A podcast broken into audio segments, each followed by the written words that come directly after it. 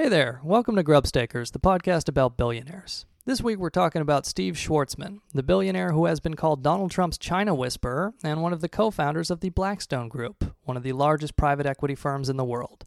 Hear all about the inspiring true story of how he went from humble origins as a member of the Yale Skull and Bones Society to today being one of the largest single landlords in the United States of America. And hear all about his thoughts on both birthday parties and Bernie Sanders. All that and more coming up on Grubstakers.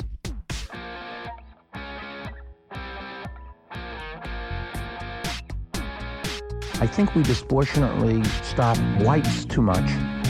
I taught those kids lessons on product development and marketing, and they taught me what it was like growing up feeling targeted for your race. I am proud to be gay. I am proud to be a Republican. You know, I went to a tough school in Queens that they used to beat up the little Jewish boys. You know, I love Yeah, having great, the support of real billionaires. Um, Five, four, three.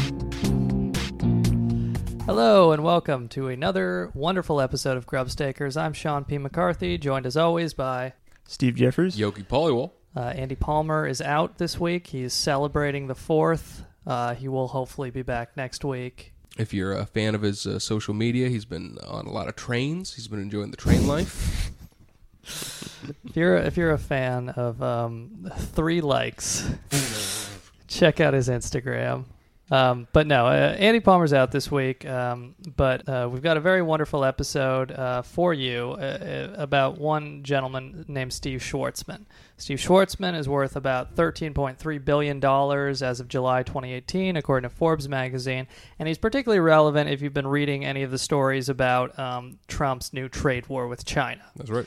So, uh, as of uh, Friday, July 6th, Trump uh, slapped about $34 billion worth of tariffs on Chinese goods. China has retaliated with their own $34 billion worth of tariffs. Um, they've appealed to the uh, WTO, and then Trump has actually said that he's going to um, uh, maybe do another $16 billion in tariffs in two weeks, and has even threatened to go all the way up to $500 billion, um, because which would be the total value of Chinese imports in 2017. So essentially, like Trump is really escalating the trade war, and Steve Schwarzman is a um, well, he's one of the co-founders and the current CEO of uh, uh, Blackstone, um, which is one of the largest private equity groups in the world. But he's also kind of uh, there was one Washington Post article calling him Trump's China whisperer. What? Yeah, and um, just like for like context on that, he like has done you know billions of dollars worth of business in China. At one point, um, when Blackstone went public, uh, a Chinese uh, state-owned firm bought about ten percent of the company. They've since sold it, but you know this is again billion-dollar investment made by the Chinese government into his company, which would of course require approval of the Chinese premier and these kinds of things. And then, like, there's just another story from Washington Post where in um, January 2017, uh, President Xi Jinping of China took him aside at uh, the Davos summit, and uh, he took Steve Schwarzman aside and asked him about uh, Donald Trump. So this is essentially a Wall Street crook in bed with the politicians that are controlling our society, huh? Right. And so, yes, um, uh, at Davos, January 2017, uh, President Xi Jinping of China took Steve Schwarzman aside uh, and asked him to, you know, help try to explain Trump's mindset, you know. And then there's been like a, a few different articles written about how Steve Schwarzman has been like a back and forth uh, between you know Chinese officials and American government officials. He even like sat in for a bit in a meeting between Trump and Xi Jinping. Um, but Schwarzman has been a guy who's very consistently been against these tariffs. Right. So it's interesting that that Trump is doing this. That will, you know, well, if we're lucky, fuck up Steve Schwarzman's bottom line. Hopefully. But uh, I think he'll be fine regardless. But I just But- love that he had to answer like, well, "Hey, what's Trump's brain like?" Uh, I mean, uh, like, what what is the answer to that question? Idiot. I mean, erratic at times. I think is a good answer. Steve Schwarzman had to be like, "Have you ever watched the Naughty America pornography series? if you just if you watch some of those, you'll really get into the Trump mindset." Um, but yes, so uh, uh, Steve Schwarzman is uh, Trump's China whisperer, um, and he's had various degrees of influence. Um, we'll we'll get to his uh, role in the Trump tax cut as well, and his role in you know protecting the what's called the carried interest loophole that benefits you know private equity firms like the one that he runs. But um, before all that, we should just kind of go through his biography in uh, mostly chronological order. Um, Steve Schwarzman was born in 1947 in uh, Philadelphia. Um, his grandfather and his father owned a dry goods store uh, called Schwarzman's in Philadelphia, and basically, according to the New Yorker, uh, it was it, it mainly sold like bed and bath linens, uh, housewares. They they tell a story about Schwarzman approached his father when he was like 15 and was trying to get him to like expand into a national chain or even just like open another store you know like sears. He wanted to he wanted his father to expand and his dad was like no i'm like i'm i'm rich. I've got enough to pay Right. for your college and your brother's college and you know i i don't need the extra work Right, right. and so and then Said, Dad, you should expand into a national chain, or at least have a second bathroom. he was trying to convince his dad to do a leveraged buyout it's already even at a young age, the fin- the, ma- the mind of a financial engineer was at work. right, right. Dad, have you looked at how much you're paying in health insurance and pension benefits to these people To who these- work in your stores? There are literally nines of employees out there who are just living it up on your dole. Dad, have you considered loading up uh, several billion dollars in debt financing onto your company and then going through bankruptcy court to try and get it, uh, get the pensions wiped out? um, but so yes, he tried to get his dad to expand, and his dad was like, "No, I like owning one store." And then eventually, his dad uh, retires at the age of seventy, and he sells the store. But the store later goes out of business ten years later, according to the New Yorker, because of mounting competition from national chains like Bed Bath and Beyond. Right. But the point of all this is uh, he had at least an upper middle class upbringing. You know, his both father and grandfather owned a, a very successful store in the Philadelphia area, and because of this, he was able to go to Yale, where he graduated Yale with a BA in 1969. He studied, uh, which, and I've never heard of this. He studied intensive culture and behavior, which was an interdisciplinary uh, subject. Interculture and behavior? In- Intensive. intensive. okay, all right. Well, I didn't realize it was such a difficult course. it's it's called intensive because they hit you with a ruler every time you do cultural appropriation. ha! No wearing a kimono to this class. Steven is that soy sauce. You know what that means. yeah, they uh, they give you an F if you eat faux faux noodles or um, You teriyaki. fed up. Um, but so he studies intensive culture and behavior, um, according to the New Yorker, and it was interesting because he didn't in his BA program he accor- he didn't take a single economics or accounting course, um, but he also uh, joined the Skull and Bones Society in his senior year, and apparently George W. Bush graduated one year ahead of him, so uh, they might have We're both in Skull and Bone Society. It's so secret we can't talk about it. you know ran into each other in the course of Skull and Bones. He later went on to become you know a Bush fundraiser and stuff. But yeah, they uh, might have, you know, gotten a drink, shook hands, you know, sucked the dick of the same devil. You know, they might have, you, know, you- you never know what they did, you know. Kill a goat together, you know. You just never know. They might have uh, drank the blood of the same sacrifice. um, but yeah, Yogi, you were telling me a little bit about Skull and Bones. Well, here's the thing: the Skull and Bones groups are basically like the you know the country's original frats. It's a group of powerful mm-hmm. people banding together to make decisions to make themselves more wealthier. And with the Skull and Bones, they've got a whole bunch of members that are politicians. So a handful of them became presidents. I mean, essentially, it's a group of people that say, "Hey, we decide what the world's going to do next," and honestly that's very terrifying it's you know it's 50 plus white people in a room going hey aren't we great The uh, the inspiration for Blackstone was fifty plus white people in a room going, "Aren't we great?" I do like the idea of like him like joining Skull and Bones in 1969 as like, and then the initiation ritual is he gets to fire the rifle that they used to kill President Kennedy. But uh, so he uh, uh, he graduates uh, Yale uh, with a BA in 1969, intensive culture and behavior. He uh, briefly um, works or briefly is in the U.S. Army Reserves. Um, but so then he kind of cuts his teeth on Wall Street. Let me just yeah. So according to this New Yorker article, he um, takes a job at the Yale alumni office briefly, where he meets this guy Larry Noble.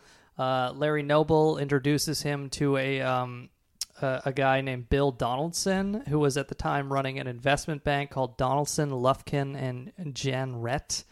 Uh, John Donaldson went on to be the CEO of the New York Stock Exchange, chairman of the SEC. SEC um, and then, so according to this New Yorker profile, Schwarzman waited in the reception area for half an hour, watching as young bankers hurried past in shirt sleeves, followed by secretaries wearing short skirts and big gold earrings. It seemed fast moving and intense. Schwarzman recalled everyone seemed happy. When Donaldson asked him why he wanted to work at the firm, Schwarzman replied, Mr. Donaldson, I don't even know what you do, but you have such great looking girls and intense guys that I want to do it. Uh, Schwarzman was hired at the salary of $10,500, which by his account was $500 more than anyone else in his class at Yale, and then he realized he was unqualified and left after six months. But that was when he, you know, cut his teeth on Wall Street. Man, isn't it great when you're at a job and you realize you're unqualified and you leave six months later? You, you guys know when that happens? When you don't get fired and you just hang out for six months and you go, you know what? And he, he's talking about how happy everyone looked. It's like, Right, right. he does, does uh, Schwarzman have a disease where he can't he assumes the opposite of how people are actually feeling on Wall Street? Right, everyone's miserable, but to him it's like, wow, look at all these great people having a fun time. It was like right before Coke hit Wall Street, so they weren't happy yet. Um, but uh, yeah, so like he gets this kind of like first experience, and then um, he goes back to Harvard to get an MBA uh, because like he knows that you know he wants to uh, essentially he wants to become rich. Like originally he wanted to go into politics, and then he talked to some guy um, who's who told him that essentially like the reason he was able to go into politics is because his father was rich. So Mhm. if you want to go into political power, you just need to get independent wealth. Right, right. So it was like I don't I don't have enough money was basically where he was at It's fucking terrible that even 30 plus years ago, a guy was like, hey, I'm thinking about maybe going to politics. And someone was like, well, you just need a dickload of money. I mean, uh, I don't know if you know this Donald Trump guy, but he might be president one day. Yeah. Yeah, no, he's like, uh, yeah, well, uh, you know, like the people that you will eventually become, uh, the vested interests who control the political process through money, uh, you're going to need to uh, uh, butter up to them. Right. Hey, fuck being elected. How about you just pay the people that are going to be elected eventually? Um, but so yeah, during his uh, second year at Harvard Business School, again according to the New Yorker, he meets his first wife, uh, Ellen Phillips. Um, she was a researcher, but she was also the uh, daughter of a guy named Jesse Phillips, who was a wealthy Ohio industrialist. Right. Uh, they were married in '71. They had two children, um, and so then uh, he graduates Harvard Business School MBA, and uh, he gets job offers from both Lehman Brothers and Morgan Stanley, uh, and then he decides to work at uh, Lehman Brothers. Um, and then this is like kind of a uh, Where everyone's happy. This was the moment before the storm finally hit. Uh, and then things got weird. So he gets this job at Lehman Brothers, um, and then uh, he starts. Uh, so basically, he starts kind of working on what are called mergers and acquisitions, and then it's really um, he he gets uh, his first like real experiences with uh, Tropicana. Grape juice. Um, The juice? Yes, a Tropicana imp- executive had been impressed by his bond pr- a bond presentation Schwarzman made, uh, and felt that despite his inexperience, he could explain consequ- complicated aspects of the merger to a relatively unsophisticated board. Uh, so he's like put in charge of this 488 million dollar deal in 1978, and that was kind of his, according to the New Yorker. Again, this was his emergence as the lead banker in mergers and acquisitions for Lehman Brothers. And uh, Because of a presentation he did? Not like, hey, your resume's good. And I don't know, you got good references. Mhm. Just, hey, when you talked about that thing that was complicated, you made dumb people understand it. You're hired, kid. you got the job. But so he arrives at Lehman in 1972, and apparently he's like a workaholic. Uh, you know, a, a, a characteristic that he like apparently maintains to this day. Like, there's one anecdote with his first wife that's uh, that him and his wife, and then another guy and their wife went to, I believe, the opera. And then, like as soon as like the lights went down and the performance started, he, s- he pulled out a bunch of papers and started like going through them and reviewing them. And then his wife like complained at him during the intermission, and then he just went right back to doing it as soon as the intermission was over. And uh, for some reason, they were divorced in 1990. Aww. but uh, you know he's a workaholic, and then uh, he gets this reputation as a mergers and acquisitions guy. And then you know the sev- the late seventies, early eighties is when this business really takes off. So he joins Lehman Brothers 1978 or 1972, and then just six years later he's made a partner at uh, Lehman Brothers. And it's at Lehman Brothers that he meets a guy named Peter G. Peterson. And uh, Pete Peterson uh, is dead now, thankfully. But he was uh, from 73 to 1984. He was the CEO of Lehman Brothers. He was This is uh, Pete Peterson, the perennial deficit scold, Right. who runs the Pete, the Pete Peterson Foundation. Yeah. Yes, well, he used to run it, and then uh, Father Time intervened. He lost a board vote with Father Time. And uh, also the inspiration for the uh, Nickelodeon show Pete and Pete. I am Artie, the strongest. Um, but so basically, he uh, kind becomes kind of a favored son of Pete Peterson, and then there's like this whole story about Pete Peterson's time at Lehman Brothers. Again, he was a former Richard Nixon Commerce Secretary, so he had like a lot of contacts both inside and outside of government, and you know this kind of experience. And he's generally credit for credited for the turnaround that Lehman Brothers makes throughout the 70s and early 80s. But then in uh, 84, he is betrayed and forced out. Pete Peterson is by uh, one of the traders that he actually kept on. Um, this, according to the New Yorker profile, again, like one of the traders that he kept on, even though that trader was having like a terrible year and lost millions of dollars. Uh, that trader, you know, turned around and started making money again. But then that trader uses the board to get his own savior, Pete Peterson, Wow. thrown out of the company. Um, and so at this point, um, What a know- snake. yeah. Pete Peterson in like uh he wants revenge the way uh you know only the most uh boring deficit scolds can want revenge.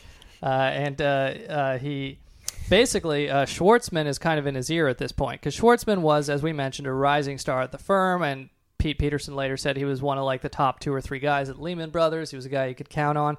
And so Schwarzman was telling him, like, you know, hey, you got to fight this board push out, but Pete Peterson doesn't want a civil war. So instead, what they want to do is found their own company. But interestingly, um, before they found their own company, again, this is all from the New Yorker profile. I'll put, I'll put it on the Tumblr. But before they found their own company, Schwarzman um, uh, basically sets up a buyout of Lehman Brothers by American Express. He pitches the uh, then CEO of American Express, Peter Cohen, um, and you know he like you know uh, in 1984. Just nine months after Peterson's uh, departure, uh, Lehman Brothers is sold for $360 million to American Express. And because at this point Schwarzman is a partner, he is a millionaire in 1984. So essentially, what makes him a multimillionaire is uh, becoming a partner at Lehman Brothers and then engineering the sale um, That got him the to money. yeah to American Express, and then of course as a partner he gets a big chunk of this you know uh, three hundred and sixty million dollar sale, and it also allows him to leave Lehman Brothers and go into business with Pete Peterson. And then this is where Blackstone comes in. And we mentioned Blackstone is one of the largest private equity firms in the world, has more than 412,000 employees throughout its dozens of different companies that it controls. Um, but I guess we should just kind of. Oh, and the name Blackstone uh, comes from their names. Uh, it's a combination of Schwartz, which means black in German and Yiddish, and Peter, which means stone in Greek. Um, What a, what a dumb way to create Blackstone. uh, Blackstone, really respected the name, and then McCarthy told me about this naming nonsense, and I went, you know what? I don't know if I don't like that name anymore. I think uh, that's pretty stupid. they wanted to call it like Schwartz and Peterson, but apparently they realized that like if they took other partners in, they would want to start like adding their names to Right, it, and it right, would get like too long and complicated. And stuff. Schwartz and Peterson and, and Leibowitz and and and, and McCarthy. Um, but so uh, they get into business together. They found Blackstone in 1985, and what happens here is, according to one uh, banker, uh, he explains that Blackstone's early success is because of Pete Peterson's um, Rolodex. Basically, we mentioned he was Nixon's commerce secretary. He has a lot of contacts. Um, he, again, according to New Yorker, launched a direct mail campaign targeting 100 chief executives. Um, Only men. uh, the effort resulted in retainer agreements with um, Firestone, Bristol Myers, Sony. Apparently, Sony's chairman knew uh, Peterson from his White House years. Uh, Peterson, in turn, uh, joined the Sony board, you know, which solidified his links with Japan.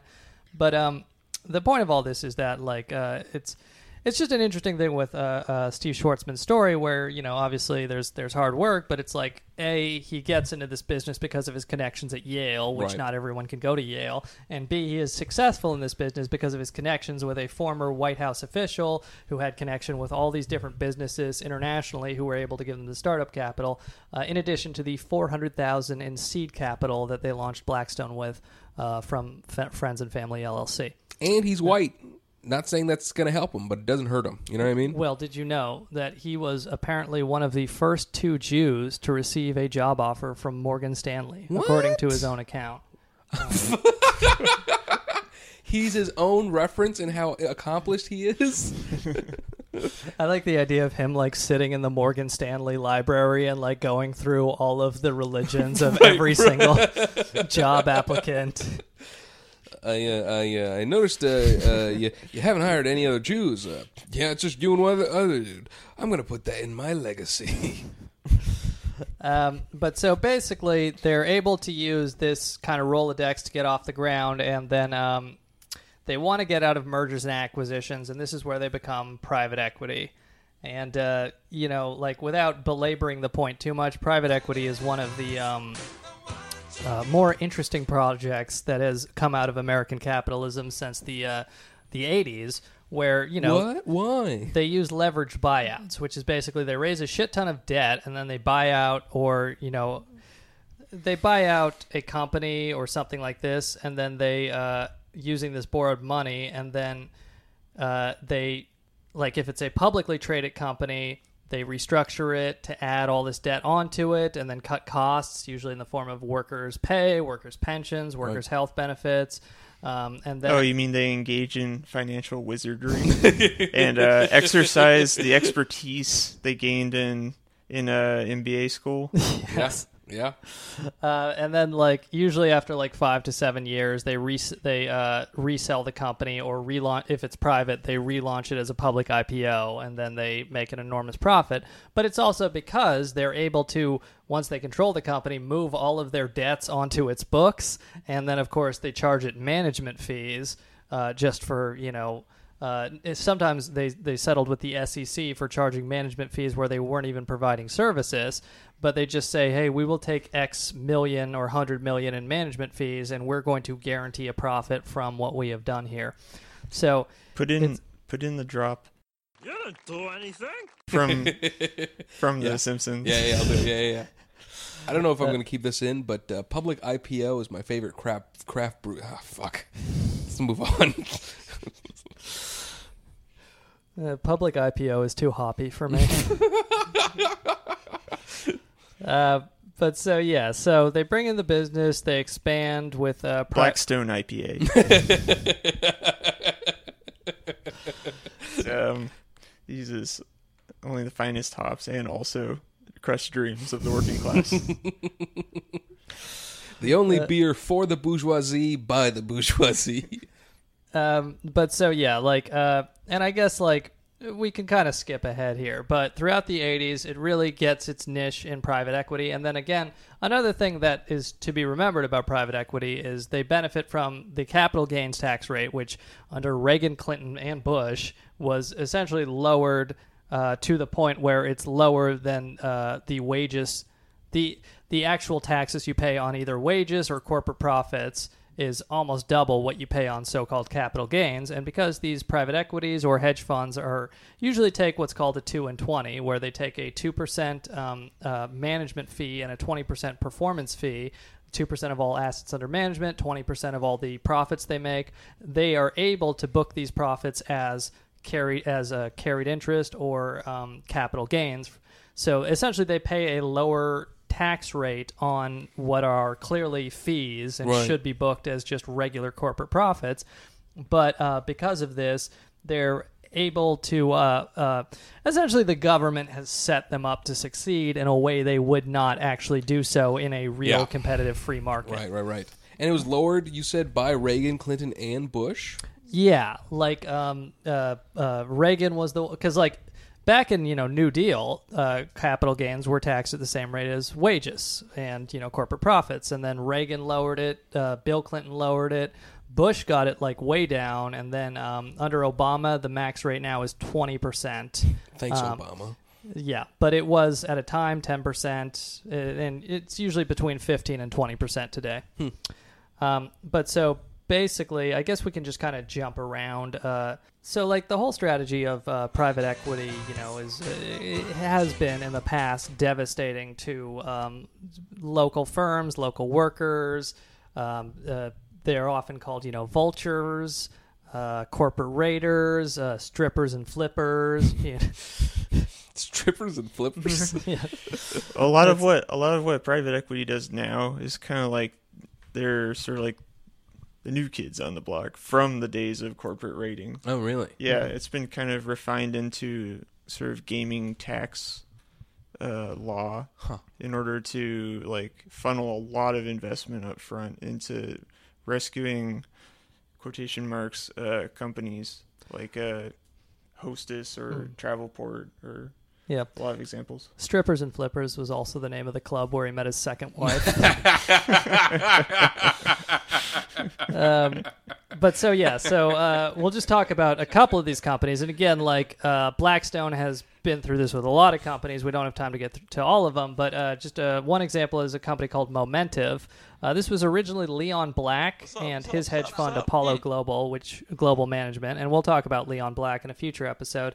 Uh, they bought out um, General Electric, sold its advanced materials division um, to uh, Apollo Global Management, um, I believe in 2006. And then, according to Hedge Clippers, Apollo loaded the company with $2.8 billion in debt in one month.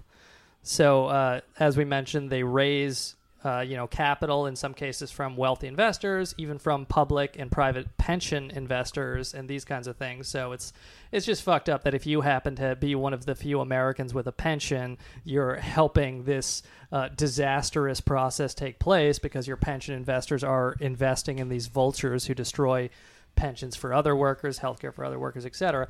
But essentially, they loaded the company with 2.8 billion in debt because they raise all this leverage and then they immediately transfer the leverage onto its books, and then they uh, uh, took it into bankruptcy court. At which point, Blackstone Group comes in, um, and then again, according to uh, uh, Times Union, these uh, various it was the Blackstone Group and four other hedge fund investors. Oh, yeah, no, it was six altogether. Apollo, the Blackstone Group, and four others uh, took more than 642 million in fees out of the company after uh, after they bought it. So again, you know, they just slap however however much uh, management or uh, consulting fees onto it. And then in 2016 to 17, Momentive uh, workers went on strike because basically now that they owned the company, they ordered the CEO to, according to Hedge Clippers, um, eliminate health and life insurance coverage for retirees slash pensions for workers and their families. They cut payroll 25 to uh, 50 percent for production workers. Uh, they slashed healthcare benefits.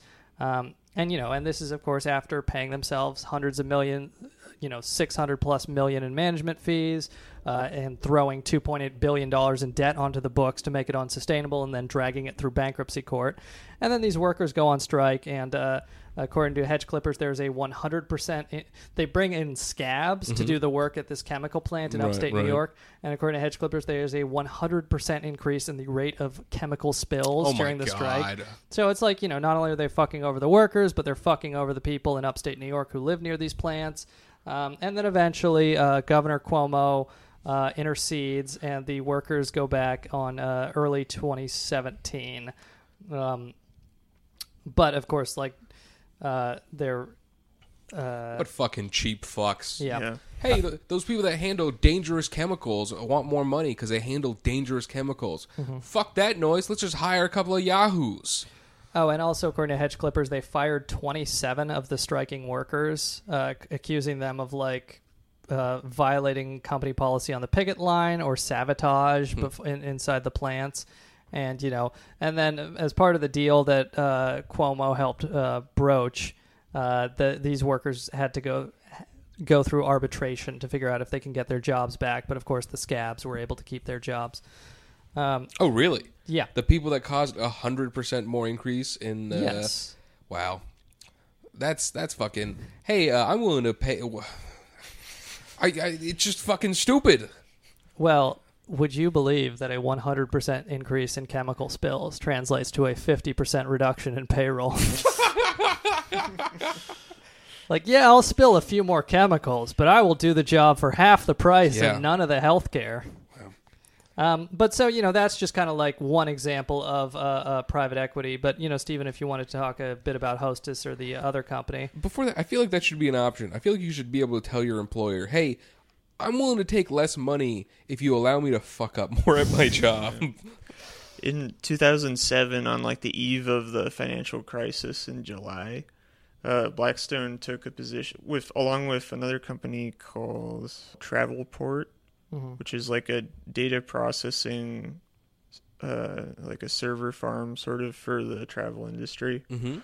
and as usual they you know they ended up laying off 841 people hell yes, in yeah in and they they ended up getting most of their money back for themselves and their other the participant investors within a year which is like an extremely fast turnover What? for private equity yeah, that's really fast.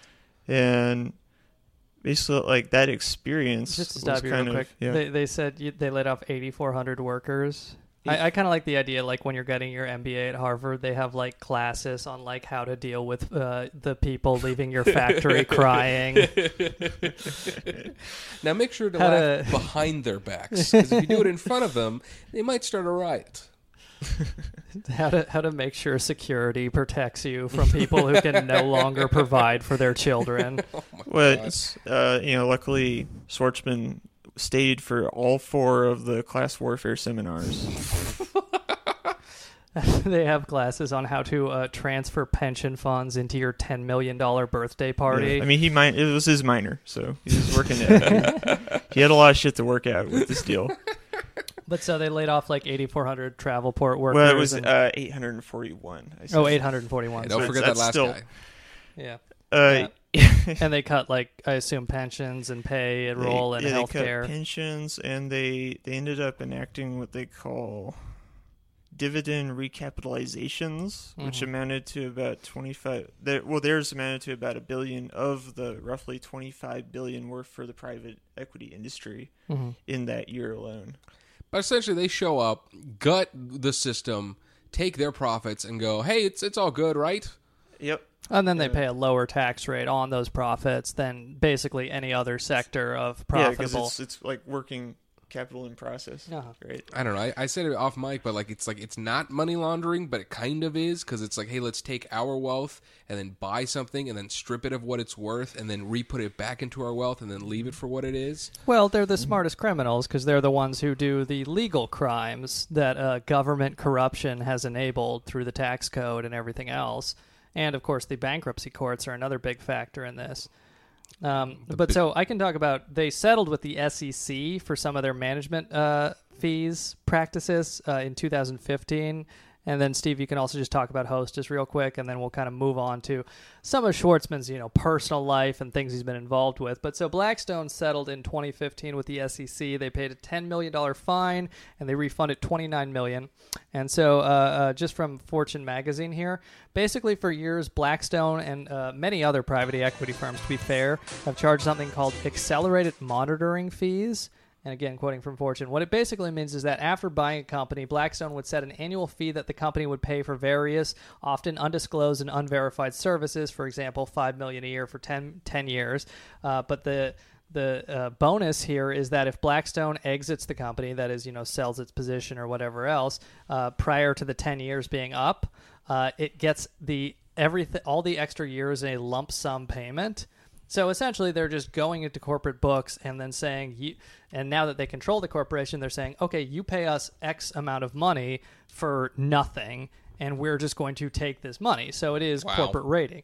Um, and then, of course, uh, Blackstone has pledged to not do this anymore, but they still have what are called generic monitoring fees. Generic monitoring fees.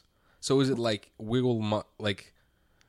I'm confused. Yeah, so it's uh, again from the Fortune article. Private equity firms are paid handsomely by investors on an annual basis by by the management fee, which seemingly should cover the portfolio management, but they they tackle on these extra fees to uh, portfolio management. Uh, basically, the only reform they made is if we sell the company, we won't take the lump sum payment anymore. Right, right. But they're still.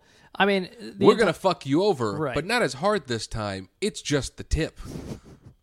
But yeah, I mean the whole thing is just such a it's such a weird joke and an abuse of corporate law where it's like how does it benefit the economy or a company or anything to essentially say that as soon as I take over this company with all this uh, debt that I've raised, I'm going to transfer that debt onto your books, and then I'm going to tack on hundreds of millions in management fees for nothing at all. Uh, and then I'm going to strip worker pensions and use the bankruptcy courts or do whatever I can to uh, make this profitable or at least appear profitable and then sell it or IPO it and then get the fuck out with uh, paying half of the uh, taxes that I would if I was in any other business. It's a lot like the old school snake oil traveling salesman, but instead of selling snake oil, it's just buying the saloon, stealing all the liquor, and then just leaving town with said liquor. The uh, the sta- snake oil salesman lost his pension and his health care because Steve Schwarzman uh, took over their traveling cart and loaded it up with uh, 100 silver dollars worth of debt, the equivalent of 3.8 billion dollars worth of debt. Right, right, right. Um, but yeah, no, a it, fucking schmuck. And that uh, Steve, it, it, I know they were involved in Hostess. There's a great New York Times article on this. Um, are you able to talk about that at all? Well, I mean, I don't want to be the dead horse about the process of private equities. No, please do. taking It's a stake. But I just I I do want to bring up that uh, one of the stories of the workers from the Hostess factory, a guy who lost his job, sorry, uh, he ended up afterwards working jobs that were only about ten dollars an hour, which is like half of what he was making at at Hostess. This is in 2012, and Uh, that, so he was paid uh, one one millionth of a Steve Schwarzman birthday party. Yeah, he was, he could have attended a Steve Schwarzman party for like point one a couple femtoseconds. uh, but anyway, uh, this guy said he's uh, quote a lifelong Democrat and devoted Union man, and he supported. I mean, he supported Democrats for you know a dozen elections prior. Right. But he said that after this experience of dealing with private equity and the restructuring, he ended up voting for Trump. Yeah. And this was in Ho- Ohio. Mhm. And uh, I, I just wanted to bring up that singular story that's not connected to any wider phenomenon in our country's history, uh, just as an interesting anecdote and not Well, tie it to any sort It of should be noted that, process. that Steve Schwarzman is a Republican who has uh, fundraised for uh, various Republicans, including Mitt Romney, um, Jeb Bush, now Donald Trump. Um, so you know, a lot ma- of losers, including Trump in that sentiment. but you know, maybe Steve Schwarzman was playing twelve-dimensional chess, where he was like, you know, giving money to politicians is one thing, but if I can just destroy workers' health care and pensions and slash their pay in half and get them to blame it on Democrats, uh, partly deservedly, uh, yeah. So he just knew how to create a new generation of Republican voters. Get into that, Sean. Why partly? Get into it. Oh, I mean, just like uh, we've we've mentioned the capital gains, uh, the carried interest loophole, the capital gains tax rate. The capital gains tax rate was lowered under Bill Clinton. Um, the carried interest loophole has been something that uh, basically everyone who knows about it says this is ridiculous and should be undone. Right. But every time it goes up to the Senate, it disappears. Senate uh, now Minority Leader Chuck Schumer has been uh, big and you know behind the scenes keeping the carried interest loophole alive. And in fact, um, David Sirota did uh, the journalist did a, uh, a great uh, piece again beyond the Tumblr, but basically. The uh, Trump uh, tax cut, of course, he campaigned, Trump did, on ending the carried interest loophole. The Trump uh, tax cut, while it was being negotiated, uh, Steve Schwarzman was holding a $100,000 a plate uh, fundraiser for uh, Donald Trump at his triplex apartment at 740 Park Avenue. There's more than 17,000 square feet. He paid 37 million for it. John D. Rockefeller Jr. used to live there. Um, He literally lives in a former Rockefeller's. First of all, triplex is a word that I didn't know until McCarthy said just now. And part of me was like, yeah, because most people aren't living in triplexes, let alone duplexes. I just love like I mean, look, I know we're like a hate the rich podcast or whatever, but uh, but living in uh, let's say 600 square feet when i read 17,000 square feet i'm just like you know maybe i should fuck over more workers like maybe if i could just like uh, give more people uh, chemical waste poisoning by hiring scabs i could have you know extra room for my playstation um, but so yes, uh, while the uh, tax bill is being negotiated, uh, Trump goes to his uh, to Steve Schwarzman's Park Avenue apartment, um, and then it was about two dozen of them play, paid hundred thousand dollars each to hear Trump talk for twenty minutes. Or uh, about five thousand. About what? Uh, he was basically they just he just talked about.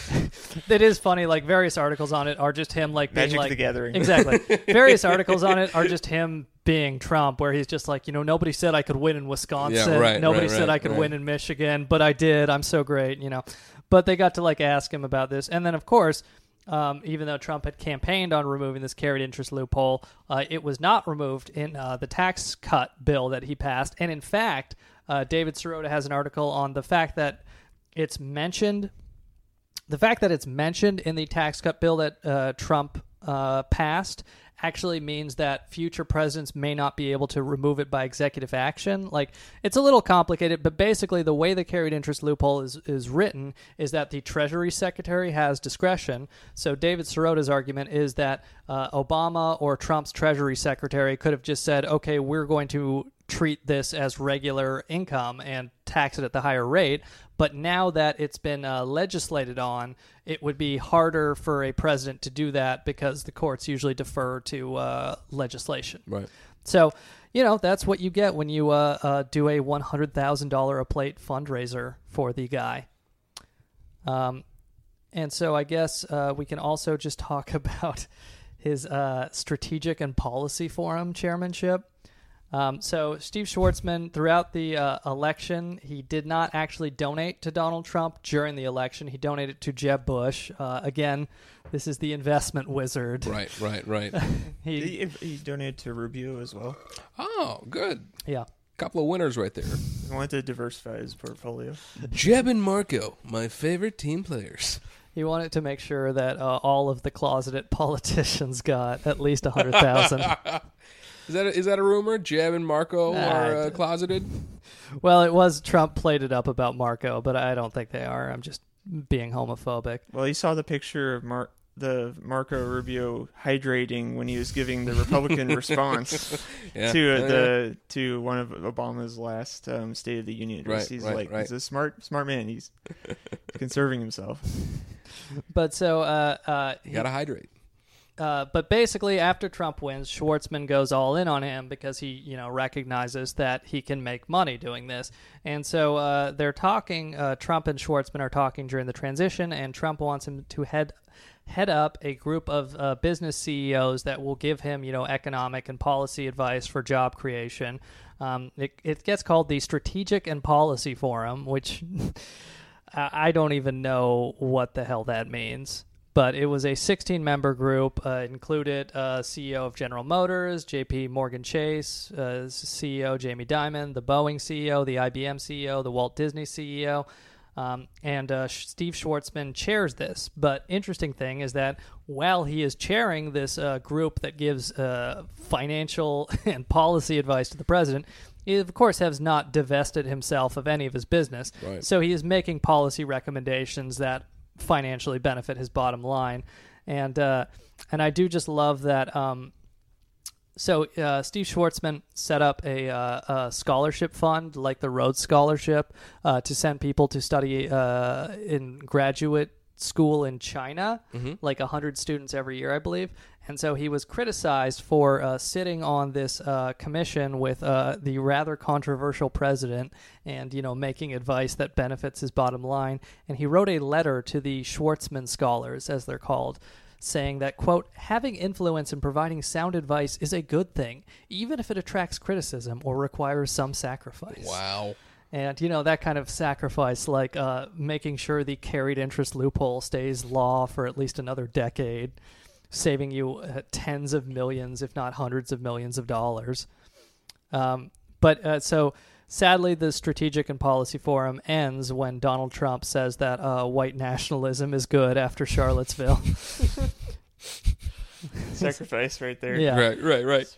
Yeah, There's like uh, the CEOs were like, "Look, we'll uh, you know engage in um, insider trading and government corruption, but once people start yelling at us for uh, associating with Nazis, Listen, he might have grabbed pussy. He might have said all Mexicans are rapists and drug addicts. But listen, you know, Nazism. We got we got we got to bounce out. he might have been accused of rape by his ex-wife and by a child, but uh, you know, not enough people know about those things, and uh, I just love that there is like a. I mean, we could excuse everything, but his comments on Charlottesville—that's where we had to draw the line. well, the problem is Trump like Spineless fucks. did them in front of TV cameras. Yeah, yeah. It's it's difficult. See, it's like none hey, of these people. I agree with Trump. I just don't say it in front of the media. Um, but so Schwarzman actually wanted to keep this uh, group alive. Apparently, I believe uh, uh, w- Jack Welch, the uh, CEO of General Electric, also wanted to keep it alive. Um, but so, just according to this New York Post story, Schwarzman said at the time, "I was accused of pe- by people of being a Nazi. I mean, I'm Jewish." Um, and he said virtually anyone running a public company could not deal with the pressure of their constituents. And then just a fun little anecdote is that the decision to disband, uh, according to the New York Post, which ended up getting first announced by Trump, who claimed the breakup was his decision, occurred after each member in alphabetical order voiced their concerns on a conference call. Um, It's I know it says in alphabetical order. I find that so fascinating that they're like, well, let's go by A through Z. Let's not just all say how much we hate this. Let's do it in order. they, they, Everyone say how they're feeling at the same time. they did it in order of how many layoffs.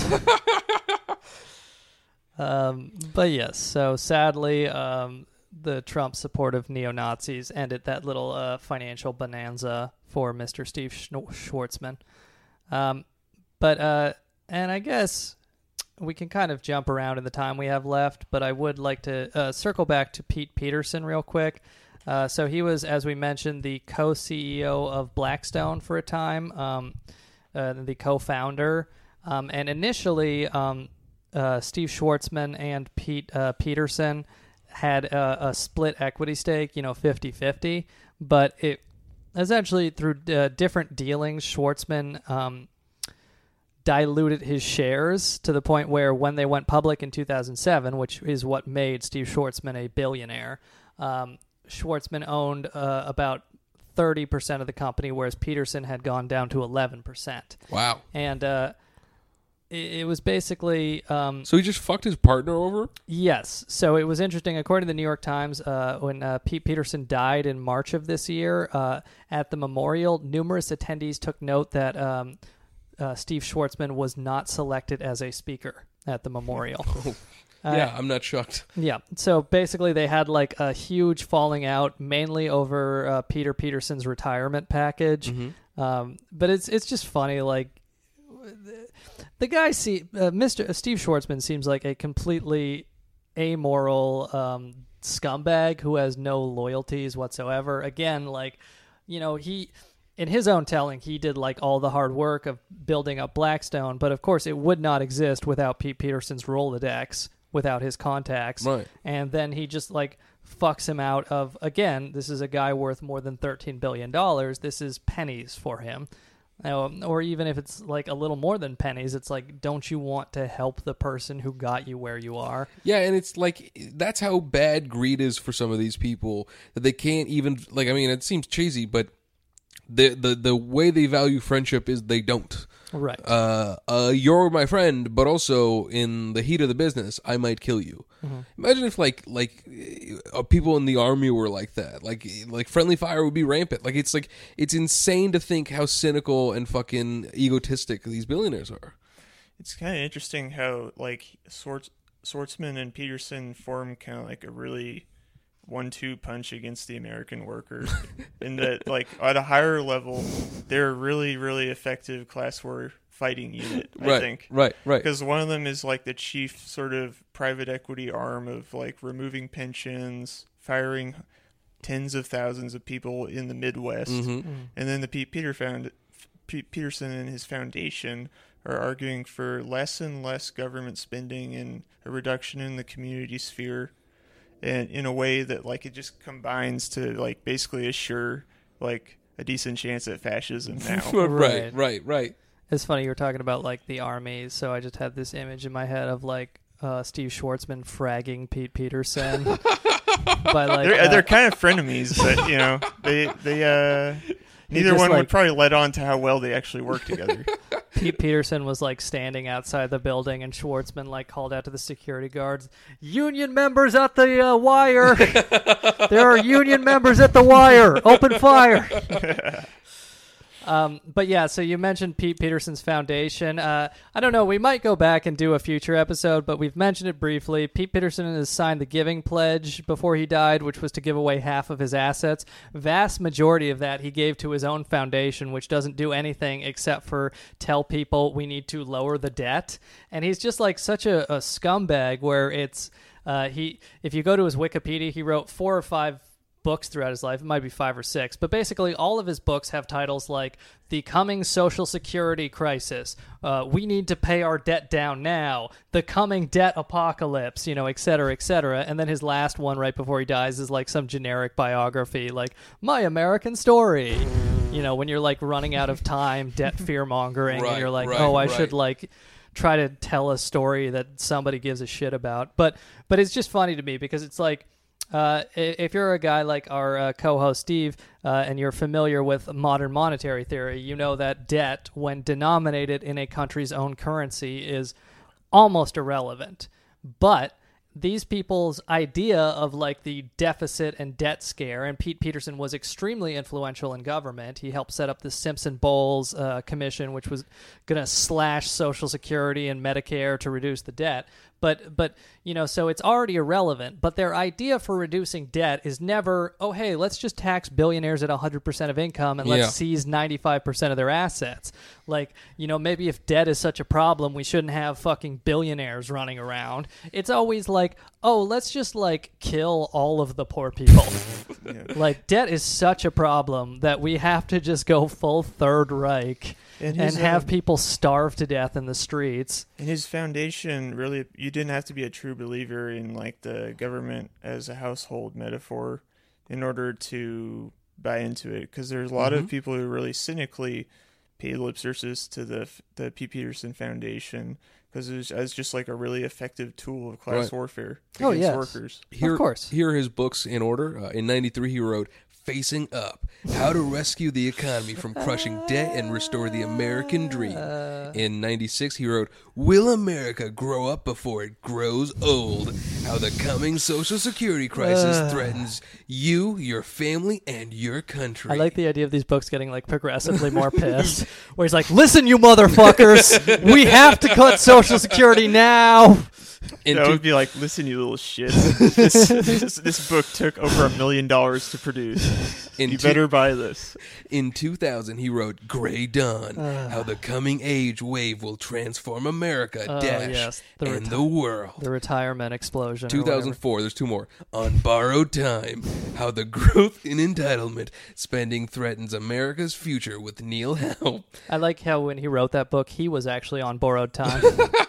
In 2005, Running on Empty, How the Democratic and Republican parties are bankrupting our future and what Americans can do about it.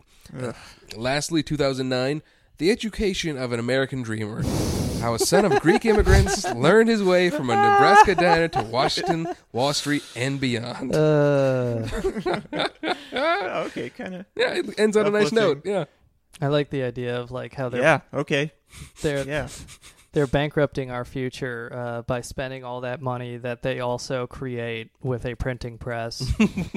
Uh, so, just a quick story about him being uh, Steve Schwarzman being an asshole to his employees. Uh, basically, according to Wall Street Journal in 2007, um, employees in the 11,000 square foot Palm Beach mansion that he owns must wear rubber, must avoid rubber soled shoes because the squeaking sounds they make uh, impede upon his poolside bliss. and then, according to that same story, his personal chef uh, often spends 3000 for a weekend of food, uh, which includes stone crabs that cost $400 or $40 per claw. And uh, uh, then Steve Schwarzman told the New Yorker that he was wounded by this article, uh, which he said didn't mention that he sent his chef's daughter to summer school at Yale and Harvard and kept the chef on his payroll while he was going treatment for cancer. And so that's just like that's just so benevolent of him to Right. uh, not illegally fire a sick worker. I don't know if it's illegal, but you know, I mean, it should be. Um, but so yeah, like just a couple other like jump around anecdotes about uh, Steve Schwarzman, and uh, apologies if we go long on this, but I do just want to kind of get some of these in here. Uh, Steve Schwarzman, uh, we we mentioned the ca- carried gains loophole earlier. Obama briefly talked about ending it. It eventually came to nothing, but at the time, uh, Schwarzman, according to Newsweek, said, "quote It's a war." And then he said, uh, Obama's increasing on taxes of private equity firms is, quote, it's like when Hitler invaded Poland in 1939. uh, he later apologized for that. But uh, we, we all know that when Hitler invaded Poland, the first thing the SS did was uh, charge 15 more percent to all of the intellectuals and the dissidents. Right, right. They Yeah. charge a man- management fee for government. the SS loaded up the uh, Jewish councils with billions of dollars in uh, debt financing. Whoa, whoa, whoa. Let's not say loaded up. Can we change that phrasing? Uh, yes. I like the idea of like Obama rolling Panzer tanks on Steve Schwarzman 150 million dollar properties. We're going to need your triplex. Um, Uh, we got a lot of work to do here. uh, now, Steve, if you will just uh, start uh, digging this uh, mass grave. And uh, once you're finished, uh, put yourself in it, and uh, you can uh, do whatever you want. Now, Steve, uh, we're going to need uh, to make sure you don't have any lice. so if you'll just uh, put, give your belongings to this gentleman here, and uh, you'll be taking a shower. some of you asked if we'll have uh, you know blankets in the wintertime. The answer is no. Um, but so yes, he apologized for saying it was like when uh, Hitler invaded Poland, but he uh, did not apologize for. Um, so Blackstone, if you've watched the documentary Blackfish, it's about SeaWorld, and it basically makes the arguments that orcas or killer whales Why's they're it got to be black? when they're in captivity. You make that joke every other episode. uh, when they're in captivity, it argues that orcas can get crazed or violent, especially if they're separated from their parents or children, which most orcas in captivity are. And that's the argument that's made in the documentary Blackfish, if you haven't seen it. And so they also tell this story about this uh, one trainer named uh, Dawn uh, Brancheau, who was, uh, she worked at SeaWorld in Florida, and she was killed by a killer whale named Tilikum, who's uh, semi famous. And so um, Steve Schwarzman was on CNBC, and he was asked about it, and he said this. Your take on this Blackfish documentary, which showed a very horrifying picture of what goes on in this world. Well, I actually haven't seen that, and uh, it had a had a run. Uh, you know, SeaWorld is a remarkable uh, uh, business, and and people who go there love it.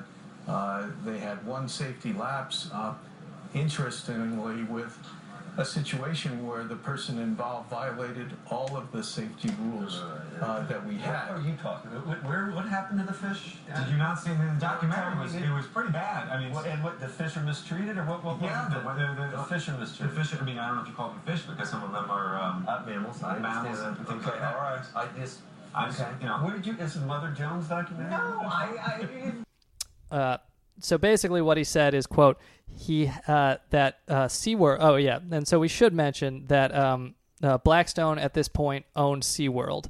And so what he said was uh, SeaWorld had one safety lapse interestingly with a situation where the person involved violated all of the safety rules that we had So basically, he's blaming the uh, trainer who was killed by this Right. killer whale for her own death. Wow. And uh, it should be noted that though uh, SeaWorld actually um, initially hired, they got into a, a situation with OSHA, the Or- Occupational Safety and Health Administration, over this. Mm-hmm. Uh, they hired an expert wil- witness who also blamed the trainer for her own death, but later um, SeaWorld said under oath in the court case that the trainer did nothing wrong. This was totally unpredictable. Uh, this was entirely not the fault of the trainer who was killed by this orca. But it's just interesting where um, his first instinct is, of course, to blame this person uh, Right. murdered by the company he owns uh, for her own death. And uh, just a quick story on Blackstone: they bought SeaWorld from uh, Anheuser Busch in 2009 for about two and a half billion. This is according to the Orlando Sentinel. They used about a billion of their own cash, financing the rest with corporate debt. They took it public in April of that year, um, uh, and then they sold off most of their shares in December. And then eventually, uh, they sold everything in 2017. Their SeaWorld stake entirely. And I guess and they, yeah, never mind. And then they, uh, right before he left, he he renamed it C word. What if, like, right before he Sorry. sold it off? You can cut that. Please No, cut no, that. I like that. Right before Steve Schwarzman sold it off, he's like, "Wait, I just want to watch the separation of one last orca from her mother." oh my god. he's just like in SeaWorld listening to the sc- the screams of the orca. Listen, I love separating people from their homes. Give me this one last joy. Oh God. Ah, There's so much in this episode. Uh, I'm sorry we, we go long, but um, we can talk about his birthday party and then the uh, rent back securities, and then we can wrap up. But so basically, we've kind of alluded to Steve Schwarzman's birthday parties. Uh, he had a very controversial one in 2007, which cost at least $10 million. Uh, according to Slate, uh, it was they uh, took out the park. Uh, they rented out the Park Avenue Armory and they transformed it into a, a large-scale replica of uh, the Manhattan apartment that he lives in. Whoa, Uh, whoa, whoa, whoa, whoa. They just remade his apartment for a party? Yeah, which it's like I guess you just don't want people in your apartment, but you want people in your apartment. I love where I live. I don't like when people come though. How do I I guess I could have two places. I don't want two places, but one that's temporary. Ah, what do I do? Um, but so uh, again, according to Slate, uh, they there's a huge portrait of Steve Schwarzman which hangs in his living room, and they moved it there for the birthday party. So you know that's uh you know some next level vanity when you're having a ten million dollar party with your fucking living room self portrait in there. I mean, he didn't paint it, but no, no, no, yeah. um, but so uh, the the um, diners dinner was served in a fake nightclub setting with orchids and palm trees. They dined on lobster, filet mignon, bake Alaska. They were offered a variety of expensive wines, even though Schwarzman doesn't drink. Uh, comedian Martin Short was the MC, um, and then uh, apparently Rod Stewart was paid a million dollars to sing for half an hour. And I just like the idea of just like how many workers lost their health care so that Rod Stewart Right. could sing Right, for half right, an hour. Right. Um, but so that was his 60th birthday in 2017, and then in uh, in 2007, and uh, which was of course right before the market collapsed. Uh, so it was kind of very controversial and infamous. So we decided to have a smaller birthday ten years later. You know, a really, really small internal affair. A couple of people, right, Sean? Yes, yes, it was. Uh, uh, you know, I'm just going to quote this whole paragraph from Avenue Magazine. It was in Florida, and so according to Avenue Magazine, the evening's theme was the Silk, Ro- Silk Road, a salute to Steve's love of discovery and of his business in China. Uh, Geisha, geisha girls, Geisha. geisha, geisha girls in red greeted the guests with flutes of champagne. Uh, it unfolded in a series of exotically carved three story high golden temples. Trapeze artists twirled from the dining pavilion's uh, red ceiling. Uh, red uh, staircases, flanked by gigantic blooming trees, led to a grand tier for additional seating. Um, Hand embroidered napkins were folded on a teal satin tablecloths. Um, the edges revealed shades of green and blue. Every surface was festooned with exotic red and orange flowers. At each place, a single golden egg topped by an enameled dragon Oh cracked, God. cracked open to reveal a delicate lobster salad. Oriental ribbon dancers an acrobat with a 30 foot high. Uh, pot balanced on his head amused the diners as they nibbled on short ribs and noodles and sipped peerless wines. At each table, everyone received a chocolate surprise hidden in a masterfully carved 10 inch dragon. And uh, again, um, that he had to create so many Trump voters to put this party on. Um, but so uh, uh, Jared and Ivanka were there, uh, but Donald Trump didn't come because uh, he was in Florida at the time. But the, He was working. Yeah, well, he said the security costs uh, would have been too high, like having to get the Secret Service to go through there. Um, but the, the acrobat is fine, but Yeah, right, right, right. They were also led to a tiered stadium for fireworks, then into a three story temple for dinner uh, with um, Glenn, a performance of from stars from the Jersey Boys and Gwen Stefani. oh, Um, Gwen Stefani was there. I hope you played "Don't Speak." Apparently, she did her happy birthday song. But uh, Wait, her happy birthday song? I, I don't know. Maybe her take on Happy Birthday. It's, uh, it's her impression of the Marilyn Monroe. happy birthday. But uh, uh, and again, according to uh, I believe the New York Post, uh, no New York Times, Gwen Stefani was paid five hundred thousand for her work. So it's very sad that even in the uh, evil multi-billionaire uh, entertainment world, there is a wage gap. Yes. right, right, right, right. Um, you think the money would go up with inflation, but the gender gap prevails. Uh, anyways, uh, if you're looking for comedians at uh, your 80th, Steve Schwarzman. uh, but so, uh, and again, apologies for going long, but Blackstone and real estate is another fascinating story. They've set up what are called rental backed securities. Uh, Blackstone primarily does this through their subsidy called Invitation Homes. Um, according to Mother Jones, it is the large Blackstone is the largest owner of single-family rental homes in the nation. Right. Uh, according to Blackstone themselves, they own more than hundred thousand either multifamily or single-family homes for rent, um, and basically. Uh, they just bought up all of these rental properties or these single family properties after the uh, foreclosure crisis, the 2008 financial crisis and foreclosure collapse. Uh, and then they bought up all these properties and then converted them into single family rentals. And according to this report, Blackstone, Atlanta's newest landlord in Atlanta, uh, 78% of the Blackstone tenants they surveyed do not have consistent and reliable access to a landlord or property manager. Um, and then they generally receive minimum 5% annual rent increases because all of these leases are packaged into similar to mortgage backed securities, uh, rent backed securities, and then sold on to investors. And then part of what they do is they uh, tack on all these different fees and they uh, guarantee uh, regular rent increases. And of course, when your landlord is the largest landlord in the country with, uh, you know, Wall Street offices, they're not really going to give a shit that your fucking heating in Right. Atlanta doesn't work anymore. yeah. Um, so there's not even a, man, a property manager there at all, or a Mhm. super or anyone. Um, oh yes, and uh, just from this same Mother Jones article in uh, Char- they they bought up uh, particularly in like Phoenix, Arizona, Atlanta, Georgia, Charlotte, North Carolina, various places hit very hard by the foreclosure and housing collapse. Um, but according to this Mother Jones article, uh, Invitation Homes in Charlotte, uh, North Carolina, raised rents by as much as a third and filed eviction proceedings against nearly ten percent of its renters, according to the Charlotte Observer. And it's just like Another fact is from the book Eviction. Uh, about 10% of the residents of Milwaukee are evicted every year. So it's just like this kind of epidemic of eviction and high rent we're seeing is very much tied into the uh, uh, Wall Street takeover of the rental market.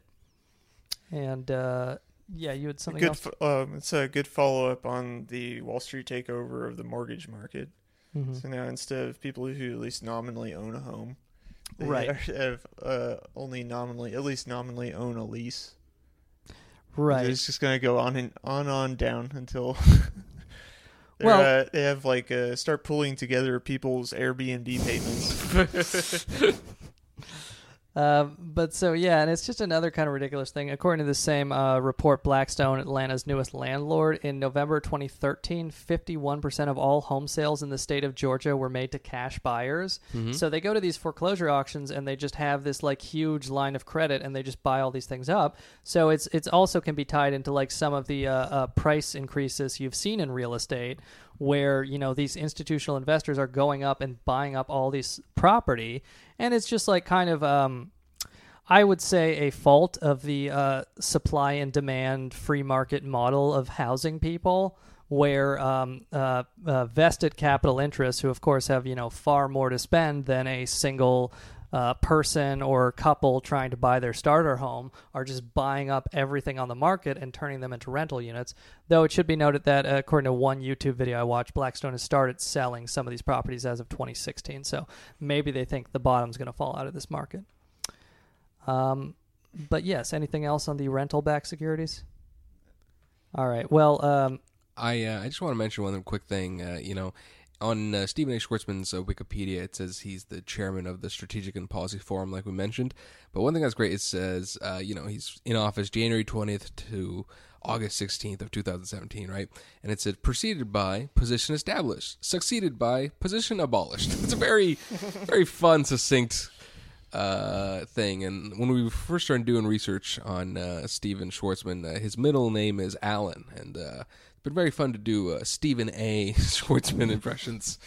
It's been great. What, what are you talking about? That was all my research. that was. Uh, no, I, I think you don't realize. Uh, uh, now, uh, now, Skip. One thing I love. I don't know. If, I don't know if we're doing this. You want to Yeah, do yeah, this? no, yeah, yeah, yeah, let's do it. Um, you I got don't to commit to the bit, Well, I don't know. If, I don't know if we wanted to do it or not. No, let's do Well, it. Let's get into this. Now, what you don't know is that I'm the 113th ranked billionaire in the world. Forbes ranked me at 113. Now, Skip, slow it down. LeBron could never match the amount of intensity that I have. Now, Skip, nobody likes union workers more than I do. But when I brought in those scabs, accidents in upstate New York went up by 100%. 100% increase in chemical spills, Skip.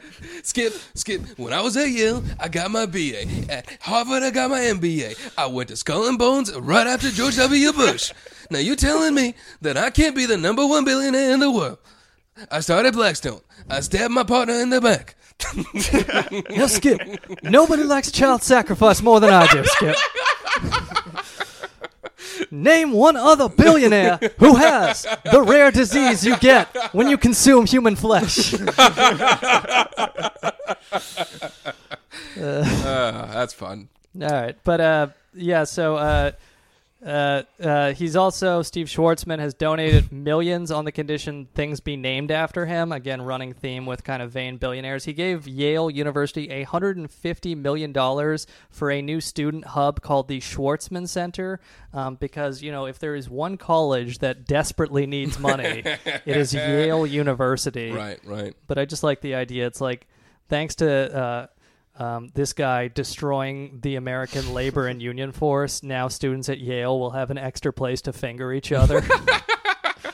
Um, and uh, uh, Schwarzman. Oh, it, w- one other anecdote from that New Yorker story. Um, uh, quote: Schwarzman told me that in 1993, at 46, he was found to have a rare blood protein deficiency that put him at risk of a blood clot or embolism, a condition that had killed his grandfather at the same age. He is tested every few weeks and takes a pill each day, which he says should help guarantee him a normal lifespan.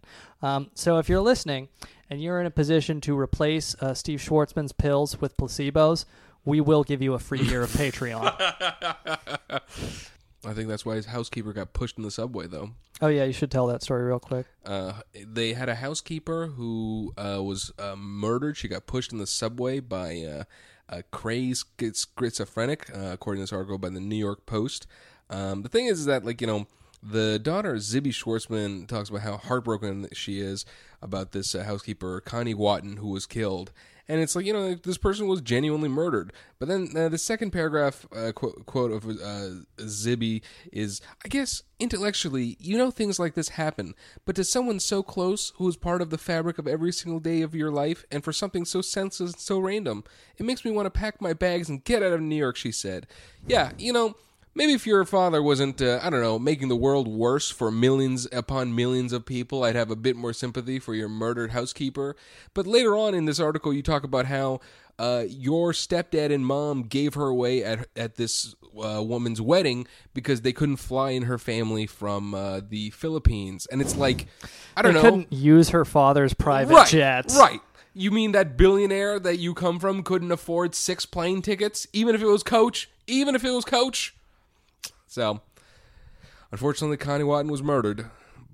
So Teddy Schwarzman need to hire another another uh, person to clean the house. And of course, his uh, Steve Schwarzman's son uh, has a movie production company, and he produced the movie The Imitation Game, Mhm. the Alan Turing movie with Benedict Cumberbatch in 2014. And uh, it's just so nice that uh, he provides a model of how we can all make it in the film right, industry. Right, right. Hey, 30 Hollywood producers who want to buy this? Well, my dad's a billionaire, so I think I'm going to win this fight. I just like how she, uh, his daughter was like, I just want to get out of New York and, and go upstate where uh, there's chemical spills caused by, caused by all those scabs my father hired. Right. Blackstone, according to the New Yorker, as of 20, 2007, Blackstone does not o- own a corporate jet. Instead, it uses Schwarzman's private jet, and in 2016, the company paid him 1.54 million for the privilege, and uh, you know, and also he's like, as of 2017, he made 800 million annual, which is more than the largest lottery payout in history. Wow. So again, this guy has just so much fucking money, and uh, you know, That's why he's a billionaire. Steven Schwarzman, a real piece of work. All right, and so one other thing about Steve Schwarzman was in uh, January 2016, uh, when the uh, Donald Trump presidential campaign was u- underway, he was asked about uh, you know the rise of Donald Trump uh, by Bloomberg Television, and he had this to say. Steve, before I let you go, I have to ask you about what's going on in domestic politics back home. Are you getting used to the idea that Donald Trump could win the Republican nomination? Uh, I, I find the whole thing sort of astonishing. Uh, and what, what's, what's remarkable is the amount of anger, uh, whether it's on the Republican side or the Democratic side. Uh, Bernie Sanders, to me, is, is almost more stunning than some of the stuff going on on the Republican side. How is that happening? Why is that happening? What is the vein in America that is being tapped into across parties that's made people so unhappy? Now, that's something you should spend some time on. How is that happening? Why is that happening? This is the guy that thinks that thought that when he first walked into Morgan Stanley, people looked so happy.